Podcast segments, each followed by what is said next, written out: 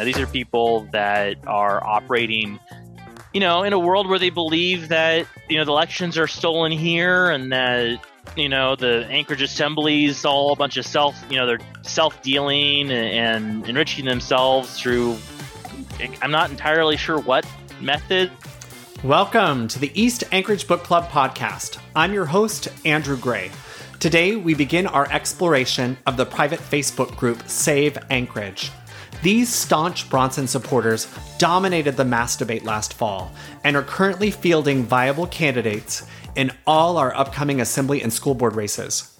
Here to talk about it is independent reporter for the Midnight Sun blog and newsletter, Matt Buxton. He is one of the most prolific journalists working in Alaska today and also hosts his own podcast with Pat Race called Hello Alaska. Matt Buxton, welcome to the podcast. Hi, great to be here. Matt, I just um, wanted to get a little bit of your background. Where are you from? So I'm originally from Oregon. Where in Oregon sort of depends on who's asking, but uh, I grew up between Bend and Portland. Um, yeah, Bend in Oregon, and then I went to school in Lincoln, Nebraska, of all places. So you know, go big red, and then found my way up to Alaska after that. Yeah. And did you always want to be a journalist? In school i was really good at math and science actually and i kind of wanted to challenge myself and i knew that writing and was was difficult and i actually really wanted to become i found really liked being a photographer actually and that's what i went to school for and then partway through realized that being a professional um, journalist you know photojournalist was not going to ever pay the bills so i decided to the illustrious and lucrative career of being a print reporter instead is that what you did when you got to Alaska? Yeah. Uh, after college, I uh, did a fellowship in Berkeley where I did uh, reporting on the criminal justice system in California, and then um, did a uh, fellowship. I think it's called a resident resident intern, which was just a fancy word for we're really going to take advantage of you at the Oregonian for about a year after that um, in Portland, Oregon, and then which I thought was going to be a dream, and it really kind of wasn't. And then the yeah, opportunity came up in Alaska, and uh, moved up, and yeah, did that. So you have kind of an interesting uh, independent journalism thing going on uh, with the Midnight Sun. How did that come about?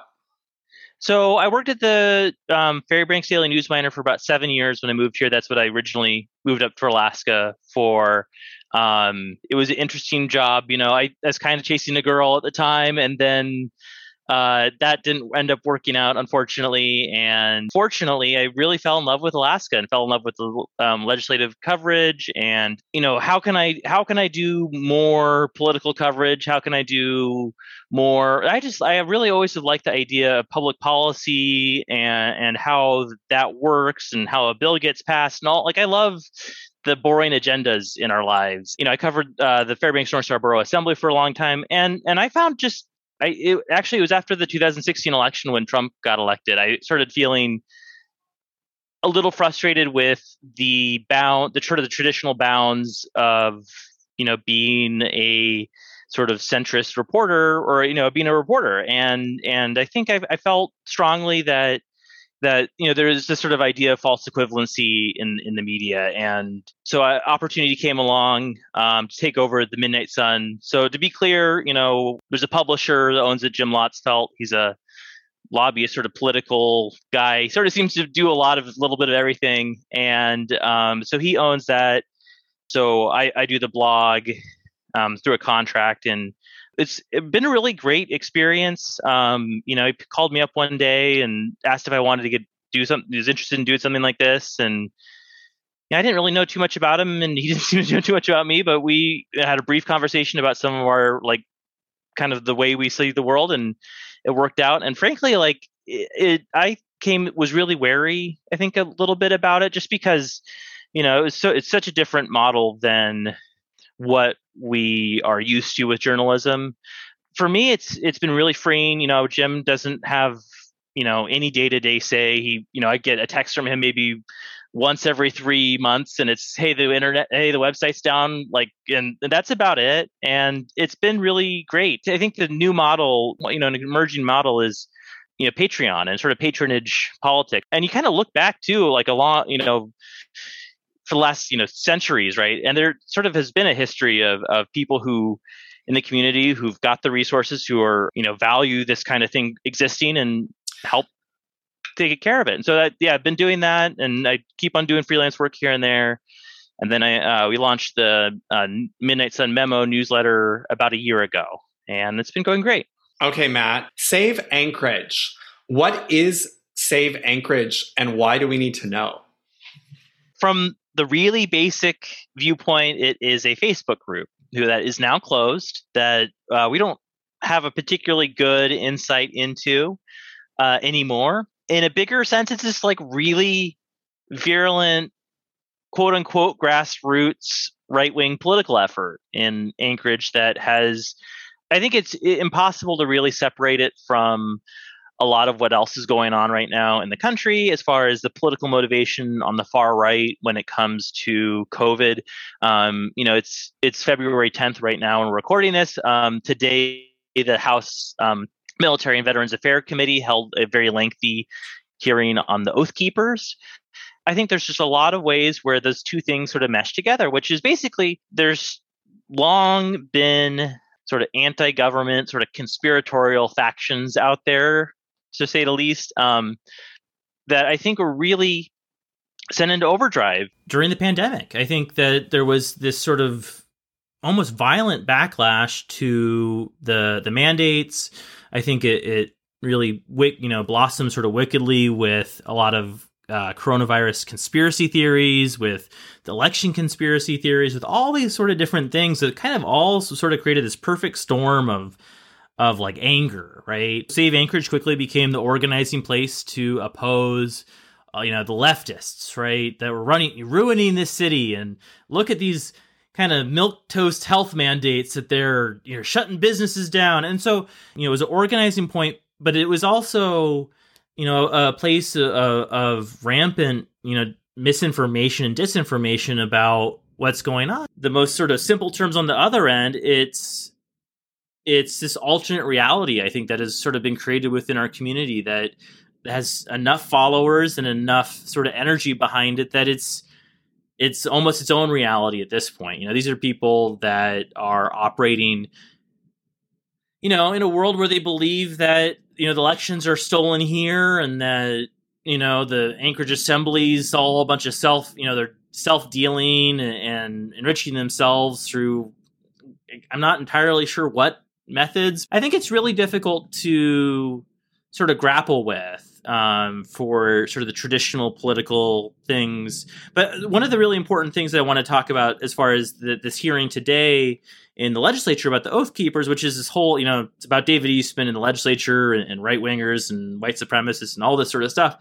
But one of the, I think, the really key points there, and I think that applies here, is that the foundation is sort of built around an alternate reality of where you know yeah the the everyone's stealing money from you, all this sort of stuff uh, of, and you know they're violating the law and they're violating the Constitution and they're just tyranny. You know, it's I think, and I listened to some stuff in advance for this. I think I heard words like the demonic press and the cold civil war.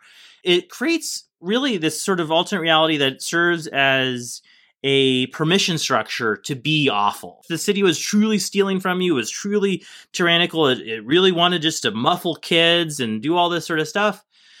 Like some the some of the reactions that are are grown out of it, the anger that you saw at you know these masking um, hearings almost makes sense, right? Like you're going to battle against this tyrannical, horrible, evil government that is out to get you at every turn and and you know the lies and the misrepresentations in here feed into that anger and sort of it's this big becomes a big feedback loop. And i think that's what's you know really interesting about it. You know the the researchers today were talking about there was you know a number of like just kind of everyday people that got swept up into january 6th they truly be- believe that they were saving the country from you know tyrannical leftists who want to instill marxism. And it's like you listen and it's, it's the wild thing is that it's, it's so difficult, I think, to, to really grapple with for a lot of people is just that the the reality that they're arguing against is so different than the reality that we are living in.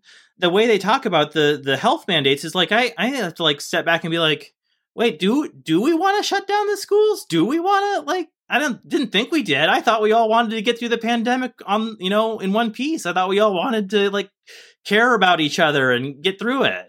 I'm going to try to make an awkward segue, but I think it's an important one that'll kind of get us into an important area. And that is the de facto leader of Save Anchorage is Assemblymember Jamie Allard. When I listened to Dan Fagan's show last Friday and he had her on the show, his introduction to her was that she is their biggest hero and truly the one person in Alaska who could do whatever she wants be the mayor, be governor, the sky is the limit. This sort of overwhelming upswell of, of um, hagiography, like this, the Saint Jamie Allard coming from Dan Fagan. I think to those of us who have been to all these assembly meetings, hearing that was just shocking. What are your thoughts on leader Jamie Allard? Well, so you know, I think we talked a little bit about the polarization, right? I I think I would argue that the one thing that I think everybody would want is is a fair system, you know, free of hypocrisy in our leaders, right? You know, I think you look at you can look at all sides and see some level of, of hypocrisy in there, but you know, for Allard, it's just it's just wild to me. I think that there's two different pictures being portrayed. You know, there's what we see with your eyes, and then what you hear through Dan Fagan's lens. And you know, I, I don't watch a lot of the hearings. I'll preface it that with that first. Is that, but I, you know, it just it looks to me like somebody who doesn't know what they're doing right? And so this idea that you know she's being painted as the next mayor to me is laughable. I'd rather have four more years of Dunleavy, because at least he seems to like get the ropes of it. So there's that, and I think you know the, my introduction to her was this wildly detached like from reality defense of these nazi license plates right? You know how willing somebody is to lie about stuff right? Because i think and misrepresent it because it was so clearly a Nazi reference. It was so clearly what ought to have been an easy layup for everyone to condemn, but but I think what we saw is just a, a, level of, of political opportunism that I think is you know really disheartening, right? I think you know we could definitely be more critical of people on the left that that engage in similar sort of uh you know going with however the wind blows, but man. I, I want to speak a little bit about that. I think that impression that she doesn't know what she's doing on the assembly is appealing to people who don't understand how an assembly m- meeting works. And Joel Hall had um, spoken to us about a, while back about how there is an impenetrability of assembly meeting process, a level of complexity that makes it really hard to read that agenda, to understand what is happening at the meeting tonight. And that inscrutability of what's happening in front of you causes the person on the other side, the person who's not up on the dais, to feel unequal like like like they they they have some some like crazy knowledge to understand what's happening and I don't. And so I think when they see someone who also doesn't seem to get it, there's a relationship. They're like, well, she doesn't get it either. Yeah, this is impossible. But, you know, I think that the, the masking fight was a really great example of of that's like a it's a it's cultivated. Like the you know, I think her image of not knowing what's going on and being angry about all this stuff is like is a cultivated and sort of intentional sort of look and i think i think you're right. It, it plays well and especially it plays well because you know i think i've turned tuned into times where she's like well could we hear the last two people in line? They've been waiting for an hour.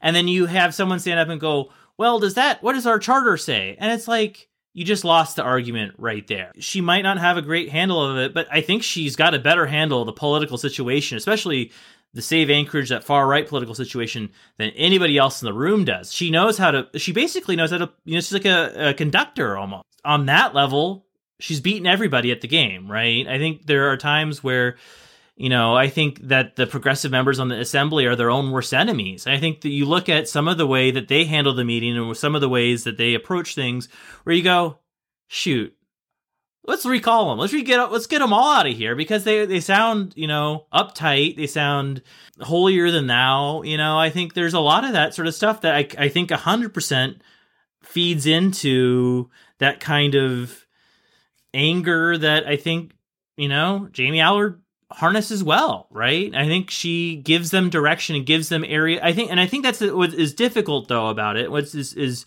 when I say you know hypocritical and stuff is that yeah, there are problem. There are places you know where you know the the transparency could be better, but you know so much of it uh, of what is going on is like instead of being in service of you know a fair equitable process is is just there to score more rack up more political points within that realm if political success was defined solely by you know how save anchorage or however whatever beholden audience you have feels, then great. But it doesn't. I don't see how any of it really f- moves us as a city forward. Right? There's no. There's no equitability. There's no fairness. There's no no opportunity in a lot of this and that's what i think fi- for me I, I, find so frustrating and so difficult with it is that you know it, it's almost creating drama and, and, angst and division for the sake of it right and i think it's it's useful to have aside to direct your anger, right? And to, but you know, so it's like you look at the elections that are coming up. If the Bronson side gets their way, there would be much more, you know, Jamie Allard types on the on the assembly. And I, my question is like, for what for what what's the end goal in that? Do is that more no bid, no oversight contracts? Is that you know what what is the the end goal there? I think I think the end goal. I think you know you've got this is really really comes down to Trump and the big lie that you have one party that is willing to accept a loss in an election and another party that isn't.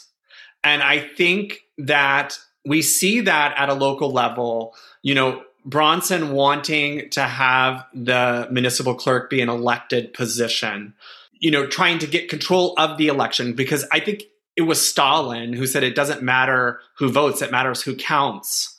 You know, getting the counter in place to create sort of a one party rule. Dan Fagan speaks about this eh, yesterday on his show, was talking about how it's fine for people like he was talking about a certain assembly member uh, that he doesn't like. He's like, it's it's fine for this type of person to exist just as long as they never have power. And you know, the point being, like, you know, we're okay with the other side existing. They just cannot be in government. And I think that is kind of the end goal. The end goal is to create an environment in which people with expertise, people with um, sort of uh, experience, won't have a shot because that won't be the deciding factor. It will be loyalty to the party, loyalty to the leader. I mean, I, I, I, do think, I mean, it sounds like I'm talking about like Soviet Union, yeah. but that is kind of what I see. It is. Oh, it's totally what it is. And that, that I think to me is what is so dark about all this, right? That the, the, that's, that is the sort of the glint that we saw in the, in the masking mandate was that it was, there was a overarching like threat of violence. Yeah, it was a threat of violence, and I think that it's it's this sort of willingness to to break the rules as long as it's the the side that's right or the side that you believe is right. And I think the legislature's doing a lot of talk about. Um, there's a good hearing this week about. Um, Governor Dunleavy's veto of their per diem, right?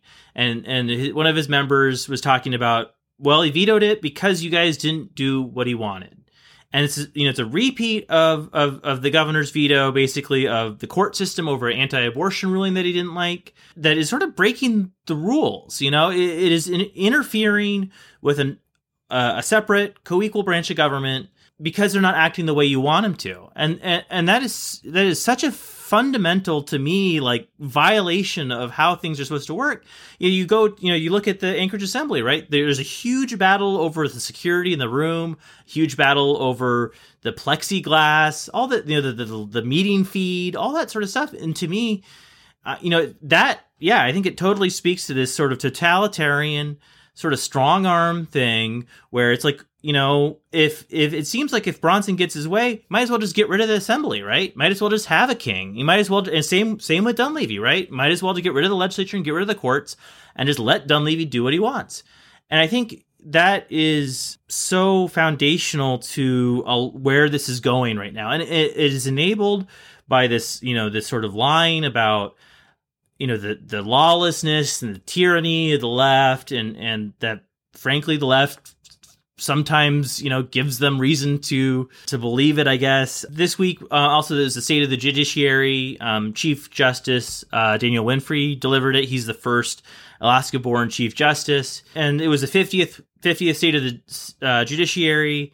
And he was reflecting on how you know 50 years ago there was all this sort of political division and uncertainty and, and young people who didn't know where their place in the world and he was a young person back then and now he's you know he's part of the establishment. His kind of core message there is you know the reason you basically like we've gotten through all of this. We've gotten through the good governors the bad governors the indifferent governors. We've gotten through you know all sorts of different flavors of the legislature and attitudes in the budget and all that sort of stuff. But we we got through it because of the foundation that we've set right? Which is you know the the legislature is you know the appropriate you know the or the assembly you know exact is the same thing you know is you know the lawmaking group the the the administration the is executive branch they're they're tasked with you know carrying out the policy and the judiciary is there to basically call balls and strikes right and, and on all on both levels they're you know on the state level and the on the anchorage level you you're you're watching very quickly an erosion uh, of that those kind of norms. And as having a uh, assembly that is not fully locked up with the the mayor is a good thing. Big thanks to matt buxton not only for being on the show today but for his incredible output of high quality journalism. If you haven't already subscribed to the midnight sun memo head over to the midnightsunak.com and sign up big gratitude to corey coolidge for making this podcast listenable we continue today's conversation in March with two experts on the group Save Anchorage community organizer and original Save Anchorage member, Yarrow Silvers, and the anonymous blogger, The Blue Alaskan. But next week, we have a very special episode with the founders of the Alaska Coalition of BIPOC Educators, Danielle Kemp and Rosalind Weich. They discuss their backgrounds and why they stepped up to advocate for better racial representation and curriculum in our school district. Please tune in.